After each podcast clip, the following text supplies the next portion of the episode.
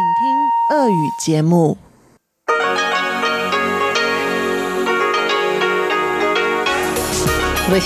Международное радио Тайваня. В эфире русская служба Международного радио Тайваня. Здравствуйте, уважаемые друзья! Я приглашаю вас к прослушиванию программы передач из Китайской Республики. Если вы слушаете нас на частоте пять тысяч девятьсот килогерц с семнадцати до семнадцати тридцати ю ти си, то программа «Пятницы» будет включать информационный выпуск и рубрику «Азия в современном мире», которую ведет Андрей Солодов. Если вы слушаете нас на частоте девять тысяч пятьсот девяносто килогерц с четырнадцати до пятнадцати ю ти си, вы также услышите рубрику «Экскурсия на Формозу» и передачу «Ностальгия. Песни минувших лет» с Лилией У.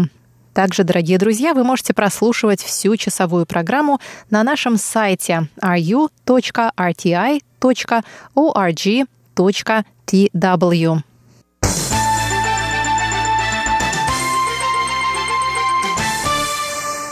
Мы начинаем выпуск новостей пятницы пятнадцатого марта.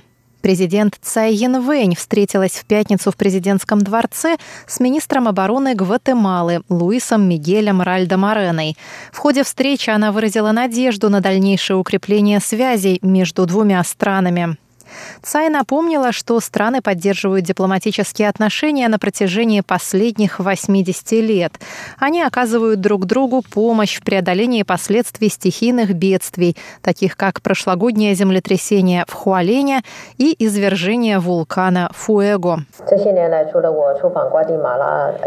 последние годы я не раз посещала Гватемалу. В прошлом году во время визита в Парагвай у меня также была возможность встретиться с президентом Гватемалы Джимми Мо, так что наши страны часто обмениваются правительственными визитами. Наши военные проходят обучение на территории друг друга. Мы надеемся на увеличение и укрепление обменов для совместной подготовки военных и дипломатов, сказала Цай Инвэнь. Президент поблагодарила Гватемалу за долговременную поддержку Тайваня на международной арене, включая решение выступить за его участие во Всемирной ассамблее здравоохранения.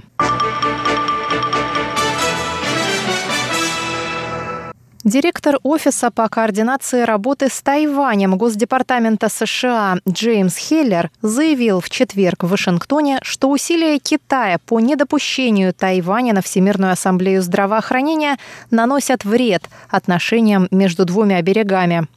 Выступая на семинаре, организованном Институтом проекта две тысячи сорок девять и аналитическим центром «Глобальный институт Тайваня», Хеллер сказал, что подобные действия Китая противоречат его целям завоевать поддержку тайваньского народа. Он напомнил, что в прошлом году Тайвань не смог принять участие во Всемирной ассамблее здравоохранения в связи с давлением со стороны материкового Китая. От лица американского правительства Хеллер выразил поддержку участию Тайваня в работе международных организаций. Он сказал, что все страны мира заинтересованы в том, чтобы Тайвань делился своим опытом в борьбе с глобальными вызовами.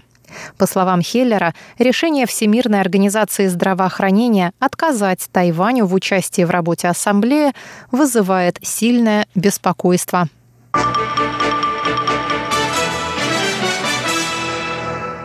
Тайвань закрывает воздушное пространство для самолетов Boeing семьсот тридцать семь макс. Об этом объявило в четверг Управление гражданской авиации страны.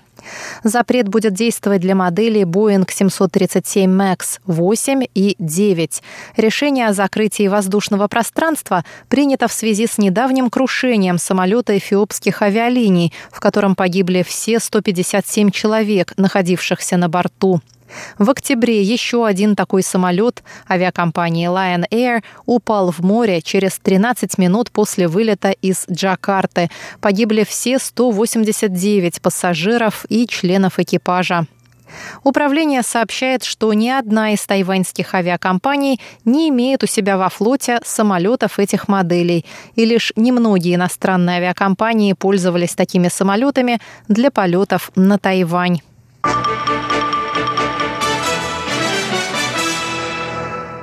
четвёртого мая в Тайбэе впервые пройдет славянский базар, приуроченный одновременно к православной Пасхе и Дню Победы.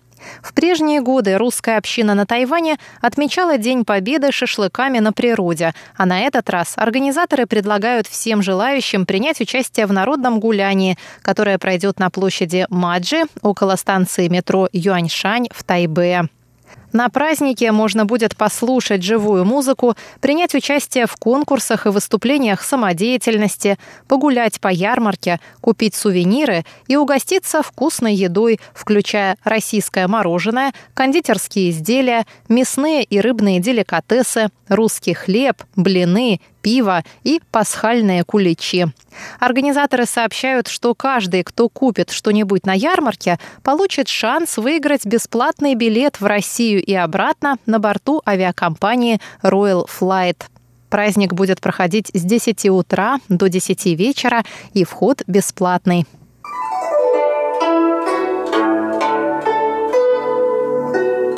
Дорогие друзья, двадцать восьмого марта русской службе Международного радио Тайваня исполняется двадцать пять лет. В преддверии этого славного юбилея мы объявляем конкурс на лучшее видео поздравления от наших слушателей. Чтобы принять участие в конкурсе, отправьте нам короткое, до двадцати пяти секунд, поздравительное видео, в котором мы сможем разглядеть цифру двадцать пять или символику Международного радио Тайваня на фоне ваших родных мест. Лучшие поздравления мы покажем в наших соцсетях и на торжественном праздновании нашего юбилея. Первым двадцати пяти участникам конкурса мы отправим памятный вымпел эм эр тэ. Пять авторов самых интересных и креативных видеопоздравлений получат эко-сумки с символикой эм эр тэ и Тайваня. Отдельный конкурс мы проводим среди поздравительных писем. Авторам пяти лучших писем мы отправим спортивное полотенце с символикой эм эр тэ.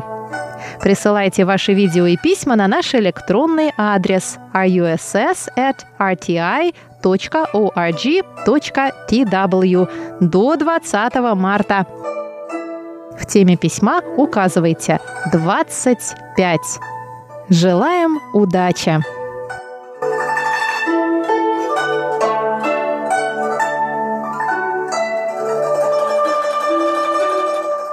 Дорогие друзья, на этом я, Мария Ли, заканчиваю наш сегодняшний выпуск новостей.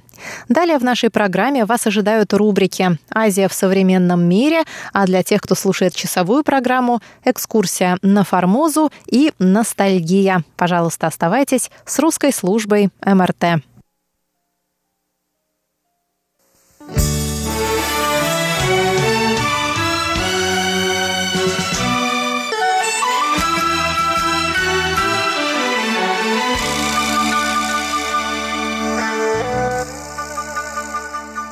Здравствуйте, дорогие слушатели Международного радио Тайваня.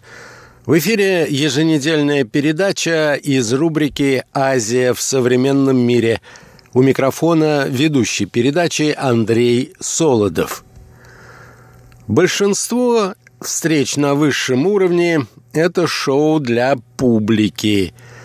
Лидеры подписывают там уже заранее согласованные документы. Однако встреча Трампа и руководителя Северной Кореи Ким Чен Ына стала тем редким случаем, когда на саммите действительно велись значимые переговоры. Однако любые реальные переговоры, являясь по сути своей торгом, далеко не всегда заканчиваются успехом. Это, кажется, и произошло в Ханое. Так начинается статья известного российского корееведа Андрея Ланькова. Сегодня, дорогие друзья, я хотел бы познакомить вас с выдержками из публикации этого авторитетного специалиста. Итак, наша тема сегодня. США – ка эн дэ эр. Встреча в верхах в Ханое. Отклики экспертов.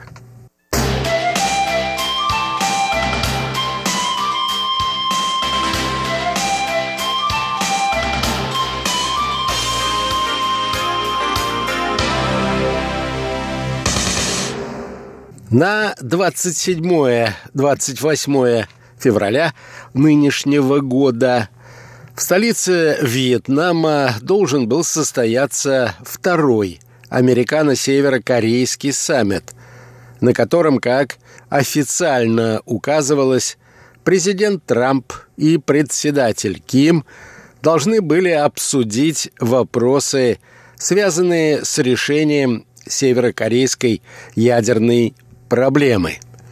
Так начинается статья Андрея Ланькова. Большинство экспертов полагали, что Ханойский саммит завершится компромиссом. Более того, существовал даже консенсус по поводу контуров этого компромисса. Ожидалось, что северокорейская сторона согласится демонтировать часть ядерных объектов, предположительно в главном исследовательском комплексе в Йонбёне, а на некоторые допустит иностранных инспекторов. Предполагалось, что в качестве ответного шага Соединенные Штаты пойдут на заметное ослабление санкционного режима. Предполагалось также, например, что США могут согласиться ввести специальные исключения, которые позволят Южной Корее возобновить экономическое взаимодействие с КНДР. Речь идет о субсидируемой из южнокорейского бюджета торговле, туристских обменах и о совместных производственных проектов. Кроме этого, многие полагали, что США согласятся открыть постоянное представительство США в Пхеньяне и пойдут на ряд дипломатических шагов, которые откроют путь к формальному признанию КНДР.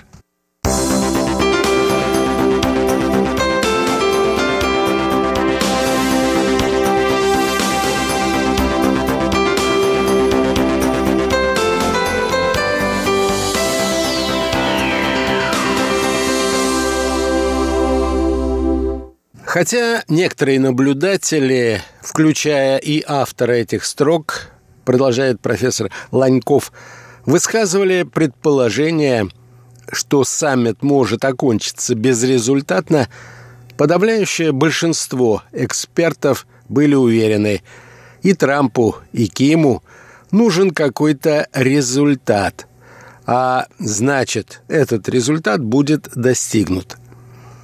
Однако события в Ханое приняли неожиданный оборот. Вечером двадцать седьмого февраля Трамп и Ким встретились на ужине, который, судя по всему, прошел в самой благодушной атмосфере. А утром двадцать восьмого февраля начались переговоры. Ожидалось, что в переговорах будет сделан перерыв на обед. Но у накрытого стола ни Ким, ни Трамп, ни сопровождающие их лица так и не появились. Вместо этого обе делегации покинули зал переговоров в тринадцать двадцать пять и направились в свои резиденции. Одновременно официальный представитель Белого дома заявила, что переговоры окончились без подписания какого-либо соглашения и что никакой декларации по их результатам опубликовано не будет. Ситуация отчасти прояснилась на пресс-конференции, которую дал Дональд Трамп в четырнадцать часов двадцать восьмого февраля, то есть перед самым отъездом из Ханоя. Следует отметить, что Ким Чен Ын вообще общаться с журналистами не стал. Американский президент заявил, что причиной того, что переговоры закончились ничем, стало несогласие сторон по поводу конкретного содержания компромисса. По его словам, северокорейская сторона предлагала закрыть ядерный центр в Йонбёне в обмен на снятие американцами всех санкций. А американская сторона и лично президент Трамп сочли такой обмен неравноценным. Ведь у КНДР, помимо Йонбёна, есть немало других ядерных, исследовательских и производственных центров. Появившаяся поздно вечером двадцать восьмого февраля официальное северокорейское сообщение дает несколько иное описание того, что произошло на переговорах утром двадцать восьмого февраля. По версии Пхеньяна, корейская сторона требовала у Трампа отмены не всех санкций, а лишь тех, что были введены в две тысячи шестнадцатом — две тысячи семнадцатом годах, так называемые секторальные санкции.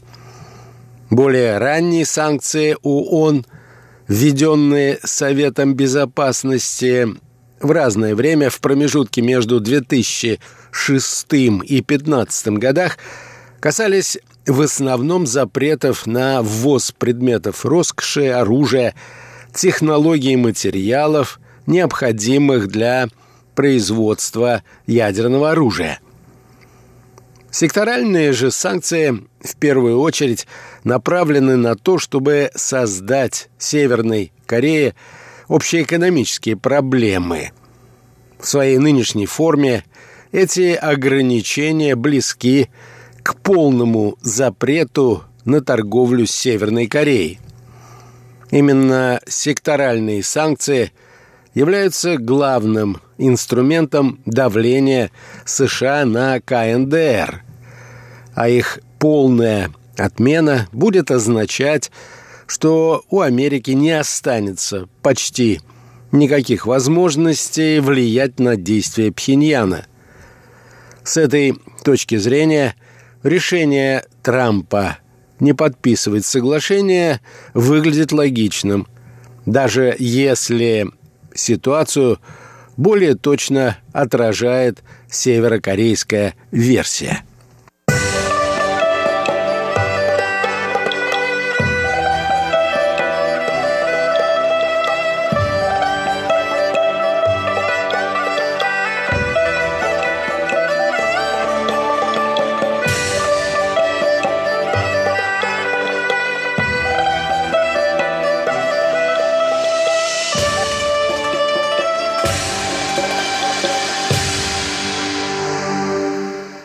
Мировая пресса описывает произошедшее в Ханое, пишет далее автор статьи, в весьма драматических тонах и говорит о провале переговоров.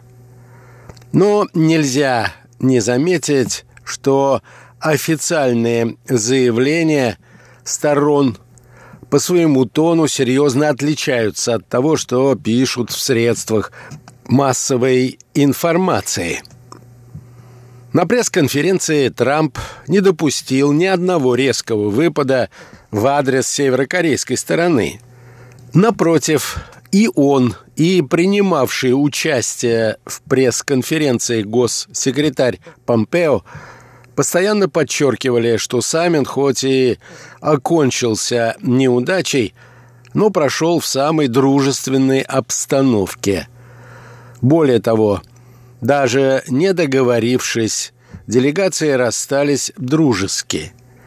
Сам Трамп сказал, что переговоры будут продолжены, хотя и на рабочем уровне.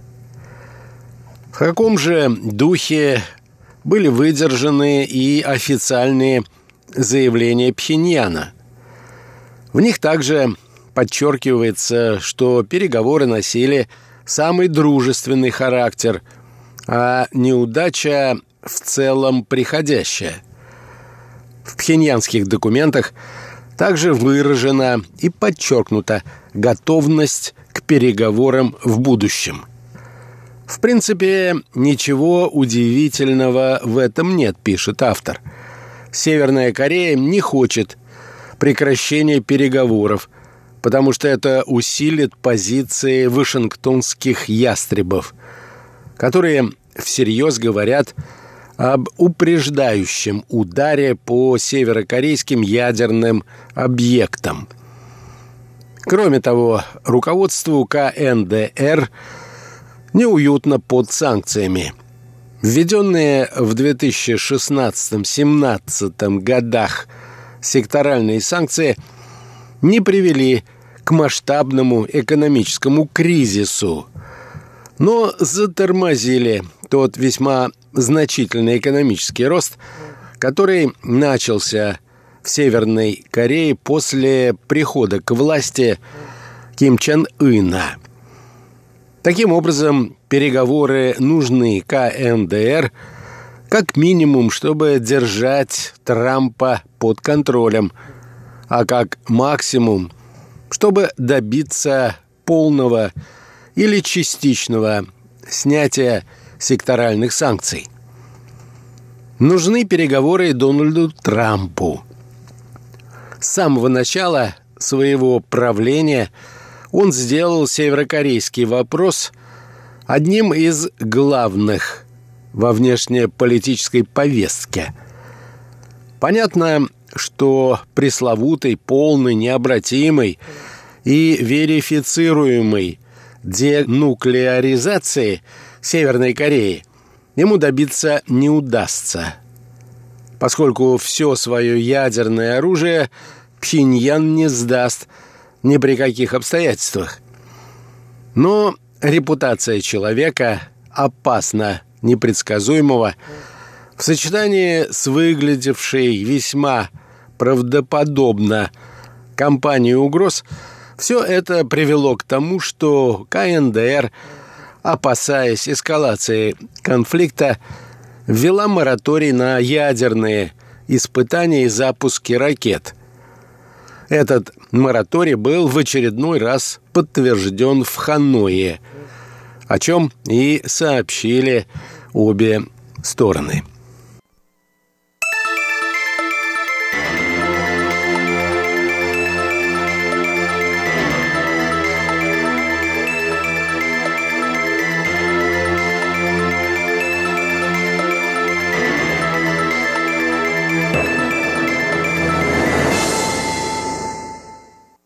Между тем, президент Трамп указывает на прекращение ядерных испытаний и ракетных испытаний, а также на заявление Ким Чен Ына о готовности к ядерному разоружению, как на признаки того, что ему удалось приблизиться к решению северокорейского ядерного вопроса, с которым ничего не могли поделать его предшественники. Это, конечно, не так, но в самой Америке подобным заявлениям верят многие, и эта вера повышает рейтинг Дональда Трампа.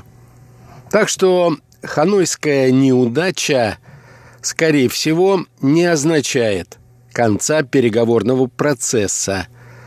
Причиной ее стала одна из особенностей поведения Трампа. Во время подготовки саммита было очевидно, что американский президент не доверяет собственным чиновникам и дипломатам и предпочитает решать вопросы непосредственно с Ким Чен Ыном. Большинство саммитов «это шоу для публики», пишет автор статьи. Лидеры подписывают там уже заранее согласованные документы. Но встреча Трампа и Кима стала тем редким случаем, когда на саммите действительно велись значимые переговоры. Однако любые реальные переговоры, являясь по сути своей торгом, далеко не всегда заканчивается успехом. Это, кажется, и произошло в Ханое. Пока единственной пострадавшей стороной оказался Сеул. Администрация южнокорейского президента Мун Чжэ Ина возлагала немалые надежды на скорую отмену санкций против Северной Кореи.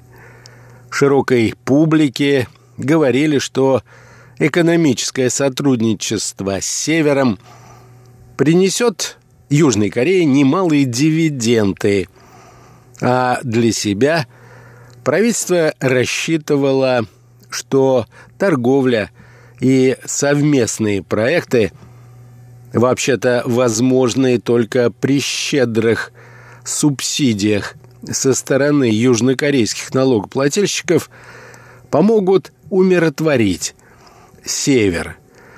Северокорейскую диктатуру в так называемую диктатуру развития. Эти надежды, полагает автор, во многом обоснованы, но их претворение в жизнь придется отложить. Введенные Советом Безопасности ООН санкции нельзя смягчить без прямого согласия Соединенных Штатов. А значит, нынешний санкционный режим сохранится еще некоторое время. То есть почти все виды взаимодействия с Северной Кореей будут под запретом. И Южной Корее, несмотря на готовность тратить немалые деньги на сотрудничество с Пхеньяном, придется подождать. Впрочем, подводит итоги своему анализу автор статьи профессор Ланьков, пока, кажется, ничего катастрофического в Ханое не случилось. Переговоры будут продолжены, как об этом заявили представители обеих сторон.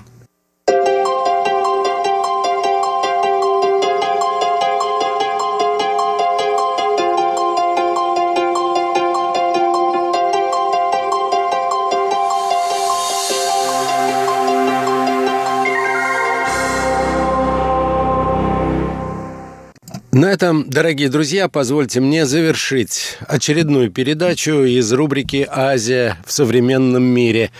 Сегодня речь шла об итогах американо-корейского саммита в Ханое. До свидания.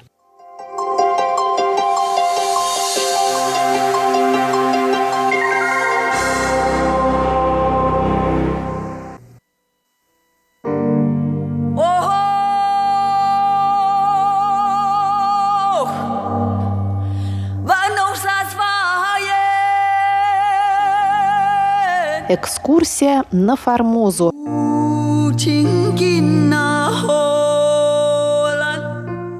У микрофона Мария Ли. Здравствуйте. Мы продолжаем знакомиться с книгой Валентина Лю «Этнополитическая история Тайваня в мировой историографии с семнадцатого по двадцать первый века». В прошлый раз мы остановились на том, как политический интерес руководства СССР к тайваньской проблеме, проснувшейся на рубеже семидесятых годов в связи с резким обострением связей с Пекином, привел к некоторому улучшению условий для издания работ по Тайваню.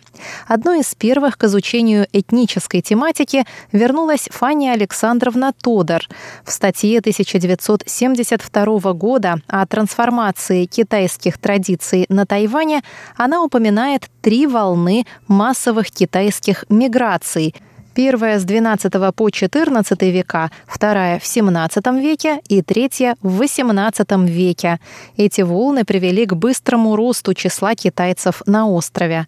Переселенцы из Гуандуна и Фудзяни говорили на разных диалектах и резко делились на две группы – хакка и пхунтхи или фудзяньцы.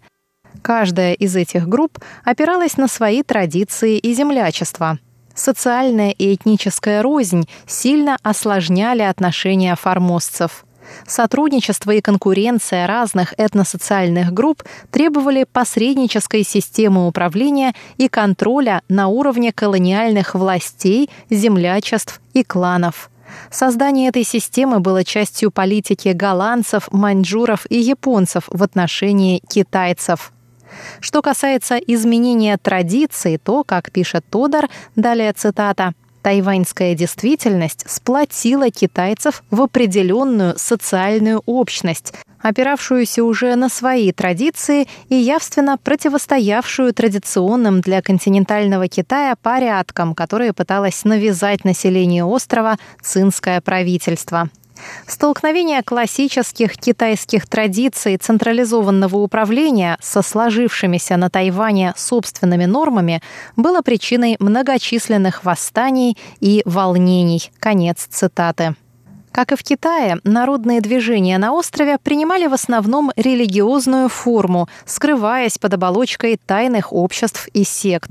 Как говорилось выше, во времена Чжэн Чэнгуна и династии Цин эта деятельность нередко велась под антиманьчжурскими лозунгами. После захвата острова в тысяча восемьсот девяносто пятом году Япония не могла быстро подавить сопротивление формозцев грубой силой, поэтому ей пришлось перейти к научному управлению с учетом этнической психологии и традиций китайцев.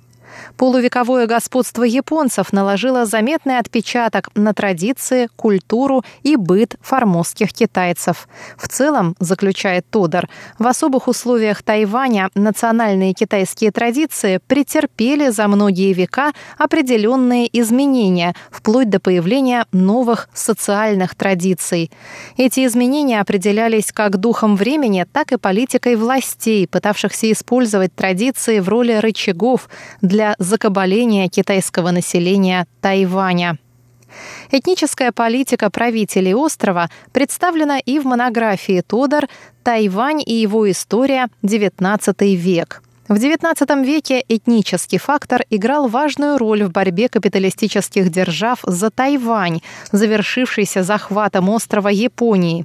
В связи с этим Тодор показывает истоки китайской миграции и особенности этносоциального развития на острове, политику европейцев и цинов, захват Тайваня японцами, успехи и провалы политики Японии в начале колониального правления и другие темы. Впервые в СССР автор рассмотрела, используя зарубежные источники и литературу, народную борьбу против захвата острова Японии и создание в тысяча восемьсот девяносто пятом году государства народного правления Тайвань, первой и очень кратковременной формально провозглашенной республики в Азии.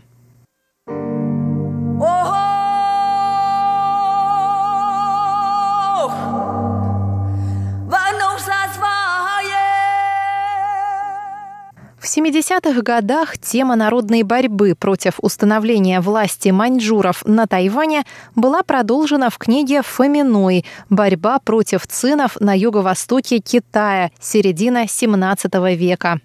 В четвертой главе под названием «Превращение Тайваня в базу антицинской борьбы» автор осветила многие в то время малоизвестные в СССР аспекты тайваньской истории, такие как борьба Чжэн Чэнгуна, он же Касинга, с маньчжурами и изгнание им с острова голландцев, устройство внутренней и внешняя политика государства Чжэнов и так далее. Широкий круг использованных источников и литературы позволил автору глубже выявить роль этнополитических факторов в гибели династии Чжэн и эволюции форм антицинской борьбы на позднем этапе маньчжурского завоевания Китая в конце семнадцатого века. Очевидной заслугой автора стало привлечение работ не только китайских, но и тайваньских историков, а также ряда антицинских источников, таких как указы Чжэн Чэнгуна и текст его договора о Тайване с капитулировавшими голландцами. В историографическом разделе Фомина разбирает дискуссии о соотношении национальных и прочих социальных факторов антицинской борьбы, отразившие мнения китайских, западных и советских синологов. Ссылаясь на выводы Карамурзы, Фомина заключает, что нельзя переоценивать чисто национальные моменты в отношении китайцев к маньчжурам. Антиманьчжурские настроения в значительной степени определялись тем, что именно маньчжуры были эксплуататорами китайского народа. Это суждение в целом актуально и для последующих антицинских народных движений на Тайване.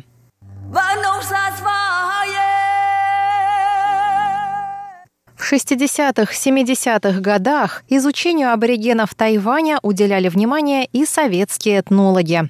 Так, Рудольф Фердинандович Иц посвятил Гаошань, главу «Индонезийские народы» в томе «Народы Восточной Азии» и работу о производственных объединениях аборигенов.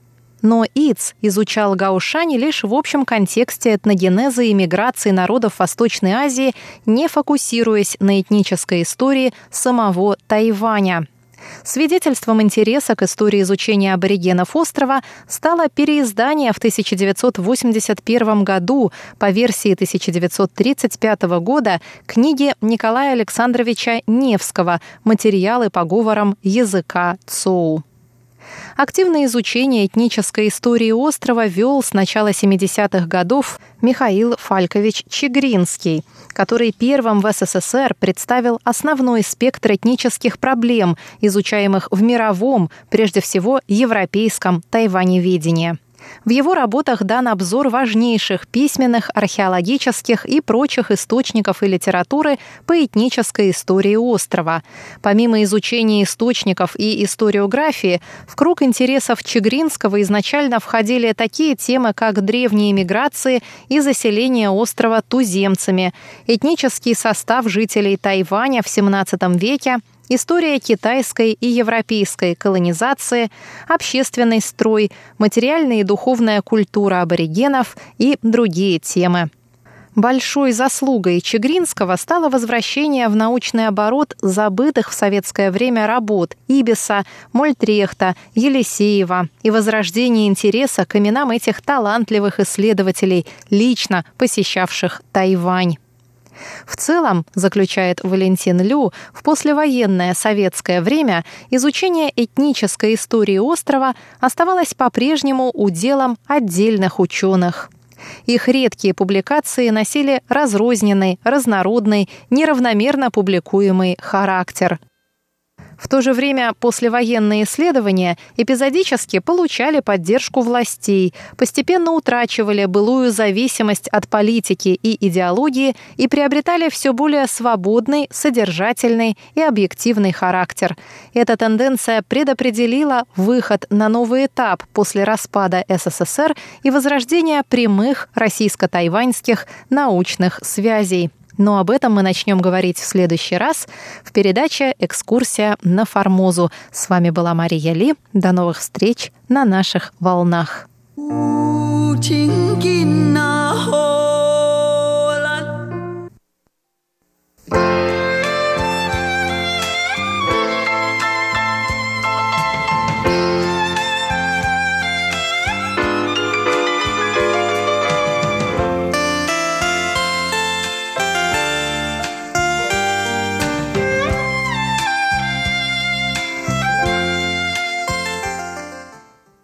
Здравствуйте, дорогие друзья! В эфире Международное радио Тайваня.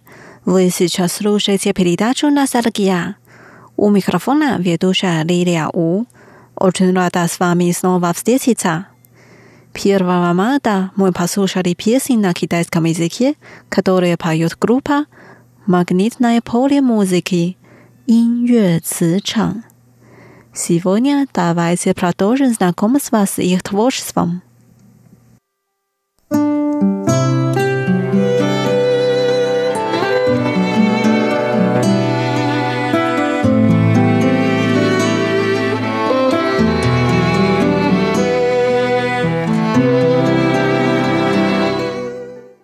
Первая песня называется «Суатюн-ан» «Роза в снегу». Они так поют: «Мне без тебя тоскливо». Осень быстро пришла, снова наступила зима. Только роза краснеет на снегу.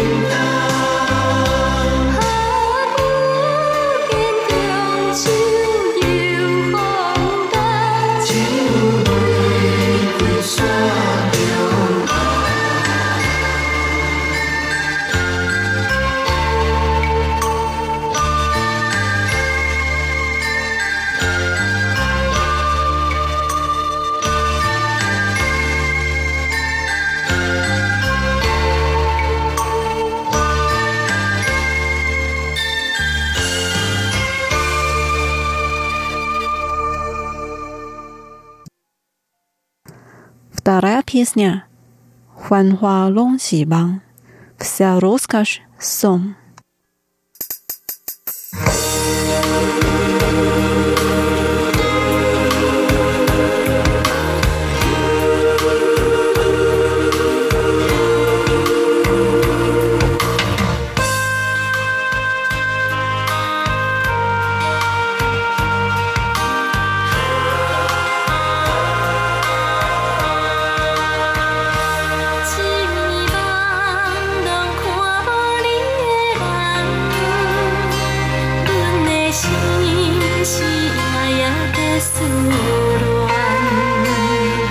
是风中的花丛，去路袂当超希望，阮犹原为你在前行。是缘分，互相人伴相随，生命有你将咱来放飞。风吹一山过一山，吹无心爱的形。找袂通，我心内孤单。原来是听到一个无心的人，情茫茫等你半生叹也唔通。情人啊，只因你伤心。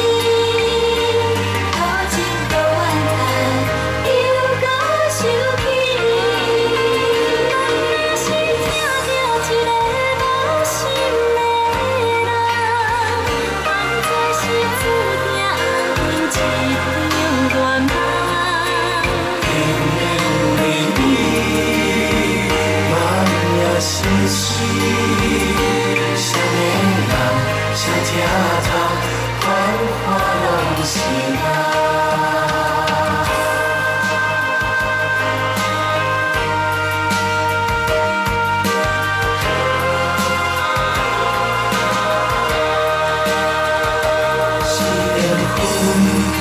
想浪花消失，是命运已将咱来放弃。风吹一山对一山，吹我心爱的影影，吹袂干我心爱孤单。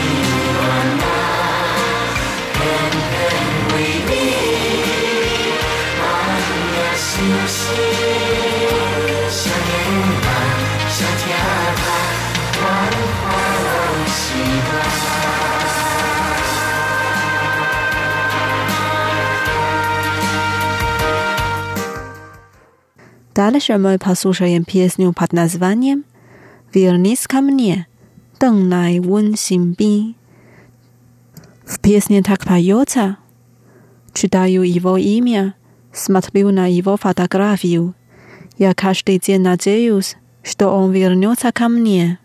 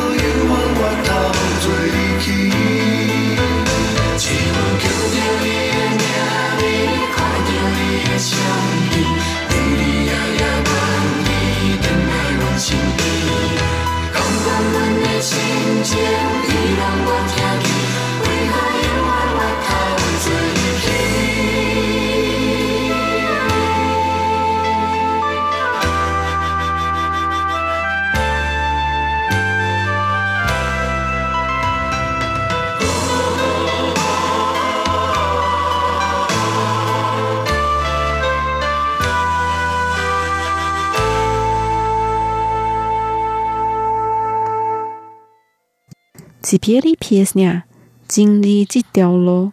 Путь любви».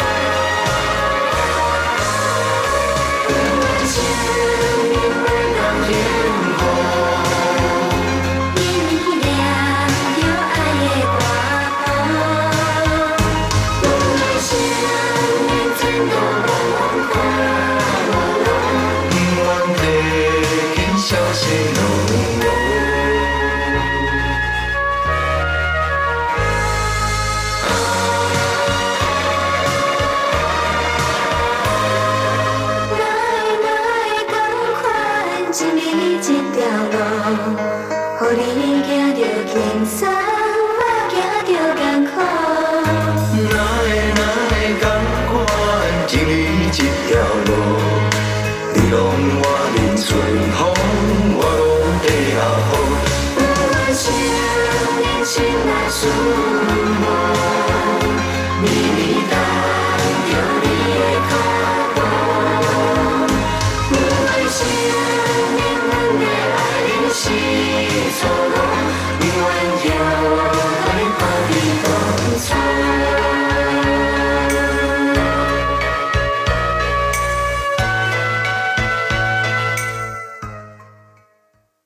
Дорогие друзья, с вами была Лилия.